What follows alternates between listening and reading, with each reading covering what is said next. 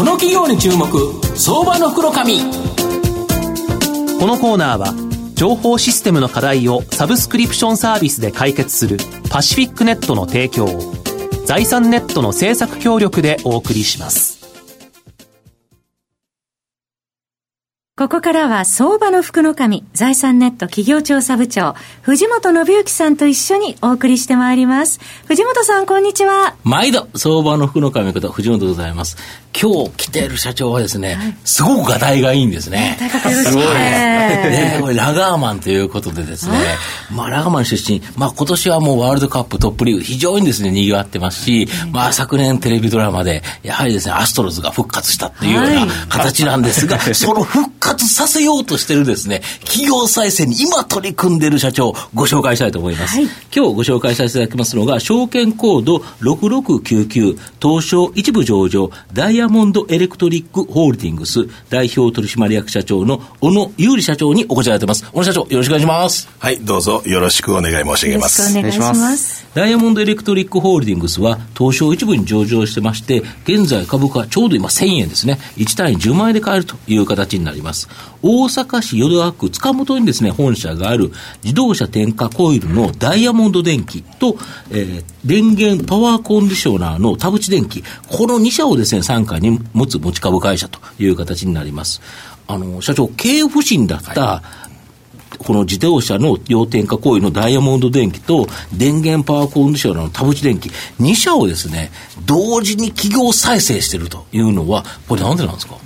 はい、あのー、冒頭にご紹介たまりましたけども、うん、まあ、えー、ラガーマンというご紹介預かりましたが、うん、えー、この場合はですね、まあ、己をですね、うん、え荒野の用心棒と、はい、えー、まあ、ええかこして言うとあれですけども、はい、まあ、荒野の用心棒とみなすわけではないですが、まあ、途端の国、あえぐですね、うん、えー、ダイヤモンド砦の人々の、あるいはゼブラ砦の人々の、まあ、その遠さの声を聞いたときに、まあ、こういったですね、中堅、中小どころと言いますか、まあ、この規模の企業、まして、歴史もあります、うん、えー、なかなか大変なそれぞれの状況の中で、まあ、こういった企業を再生できる人が他にいるのかなと、うん、まあ、そう思った時にですね、まあ、これは僕はやるしかないなと。これしかないまあ、これはまあ使命感といいますか、うん、まあ、ラガマン風に言うとですね、これはまさに自分がボールを持って突っ込むしかないなと、まあ、そういった思いからこの再生を引き受けました。ただだけど、いい会社だから引き受けたんですよね。もちろんそうですね。あの、当然、えー、会社がいろいろなるには、うん、もうたった一つ、社長が、うん、ダメだからだと、うん、えー、経営がダメになるのは間違いなく社長の責任です。うん、えー、ただし、えー、この両者ともですね、当然、社員は真面目です。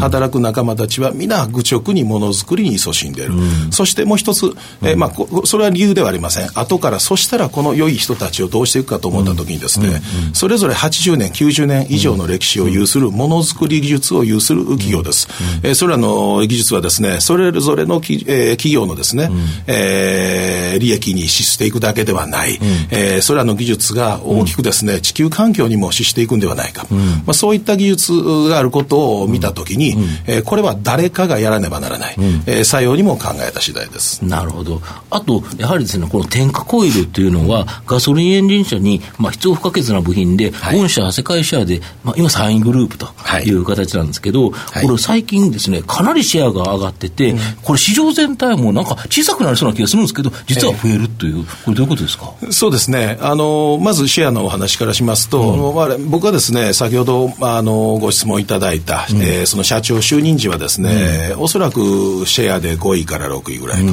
まあ、現在3位になってきたというのは、まあ、これは、まあ、ありがたいことに仲間たちの奮闘があったからです。うん、えー、そしてですね、この天下コイルというのは今ほどお話しあったように、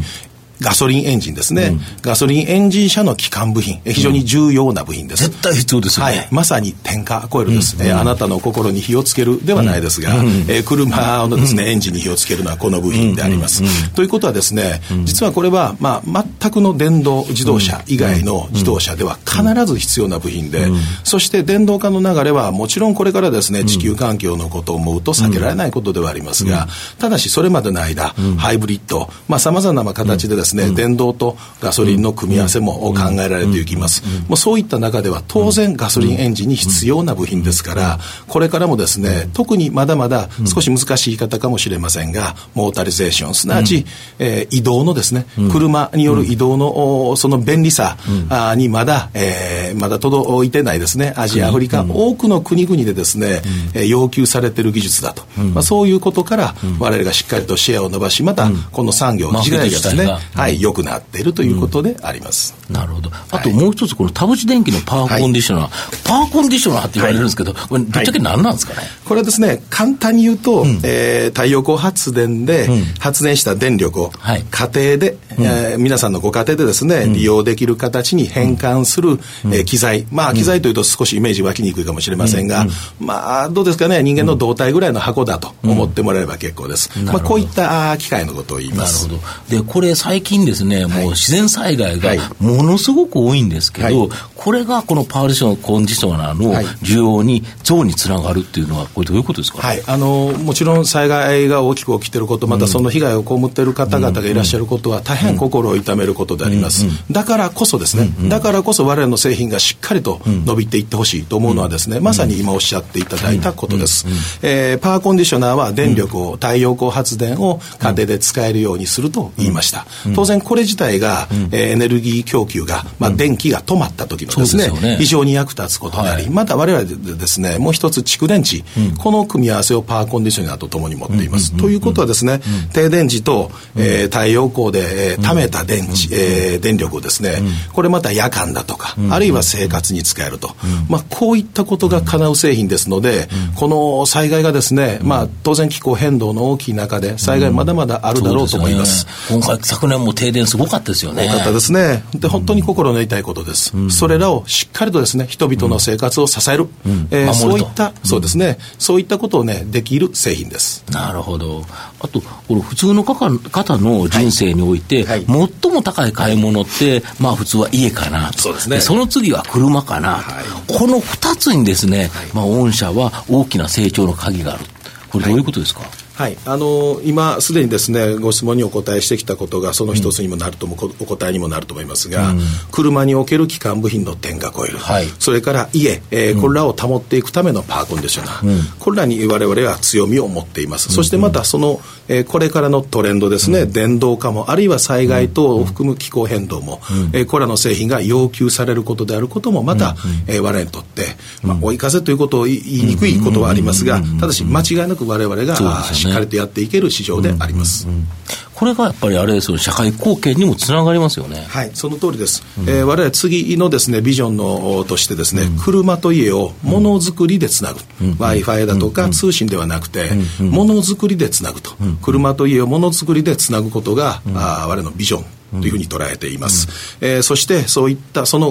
キーワードのもとに効率的なエネルギーの、まあ、利活用、エネルギーを今ほど申し上げたように再生可能なですね太陽光だとか、こういったことも利用しながら、ただし、えー、車での移動のための点火コイルも、えー、CO2 削減にの技術を有しながら、これらの組み合わせによってですね、えー、しっかりと地球環境にもそして人々の、えー、生活にもしっかりと貢献していく。そういった使命を持って、えー、やってまいります。将来的には御社で言えばその家に太陽光太陽光パネルがついて充電する、はい、でしかもプラグインハイブリッドの車があって、このエネルギーをうまく使えると、御社、めちゃめちゃ儲かりますよね。ありがとうございます。もうおっしゃっていただいた言葉の通りですね、我々もまたですね、うん、それぞれの心に電化コイルがよろしく火をつけて、うん、そしてまたその火をですね、えー、効率よく使っていく、うん、まあ、そういったことでしっかりとですね、当然、企業でありますから、それらによって収益を上げ、存続し、さらに技術開発をして多くの人々に貢献していく、そういった会社でありたいというふうにいつも思っています。なるほど。御社の今後の成長を引っ張るもの、改めて教えていただきたいんですが。はい。改めて、車と家をものづくりでつなぐ。このものづくりの、技術を多く有しています、うん、そしてその技術はまた、えー、地球環境にも貢献していきます、うん、えー、点火コイルで CO2 を削減する技術まで、うん、また当然太陽光を使うパワーコンディショナーまで、これらの技術の組み合わせによって人々の生活を守り支えていきます、なるほど。雲宮さんいかがでしょうか？本社長本日はありがとうございました。ありがとうございました添加コイルのところで、あのまあ、今後ね、あの自動車の方が電動化していくって流れも、まあ、あるとは思うんですけれども、その東南アジアとかでもね、まだまだその、まあ、普及が、車自体の普及が追いついてないというところはあるんですけど、今後はそういった、まあ、その海外展開とか、そういうところも視野に入れられてるっていうそうですね、すでに世界中に工場はいくつもあります、アジアではすでに我々は一定の存在感をこの自動車部品において持っています、えー、それらを加速していく、間違いありません。ただし、えー、CO2 を垂れ流すわけではありません。ガソリンエンジン車をもっとやるというと、ちょっとこの時代言いにくいことがあります。なぜかというと、うん、え、おたくらまだ CO2 垂れ流すの？なんて思われがちだからです。そうではありません。えー、昨年発表したマルチ添加という技術は、CO2 をさらに、えー、少なくしていく技術でした。そういうことですね。うん、そして、この添加コイルの技術そのものを利用して、えー、CO2 削減にも挑戦しようといった研究もしています。これらのことと人々の生活の便利さ、その両方ですね、まあね、あの、欲張ってはいけないかもしれませんが、でも人間は挑戦することで人々の生活をよくできるんだと思います。挑戦する企業であります。そういった形でですね、世界中の人々、そして地球環境に貢献したいというふうに考えています。ありがとうございます。まあ、最後まとめさせていただきますとですね、まあ、経営不振だったが、まあ、強固なですね、価格基盤、はい、まあ、車会社とかですね、はい、そういうところと、また確かな技術力を持った2社をですね、まあ、現在経営再建中という形になります。で、人生の2つのですね、高額な買い物である家と車に関してですね、まあ、必要不可欠なですね、製品を製造しているダイヤモンドエレクトリックホールディングスは、まあ、不死鳥のようにですね、まあ、蘇る可能性僕はあるんじゃないかな。もうこの復活を信じてですね、もう実くりと中長期投資したいですね、相場の福の神のこの企業に注目銘柄になります。今日は証券コード6699東証一部上場ダイヤモンドエレクトリックホールディングス代表取締役社長の小野優里さんにお越しいただきました。小野さんどうもありがとうございました。ありがとうございました。藤本さん今日もありがとうございました。IT の活用と働き方改革導入は企業の生命線。東証2部証券コード3021パシフィックネットは IT 機器の調達、運用保守、クラウド活用まで情報システム部門をサブスクリプション型サービスでサポートし、企業の IT 戦略を応援する信頼のパートナーです。取引実績1万社を超える IT サービス企業、東証2部証券コード3021パシフィックネットにご注目ください。この企業に注目、相場の福の神。このコーナーは、情報システムの課題をサブスクリプションサービスで解決するパシフィックネットの提供を、財産ネットの制作協力でお送りしました。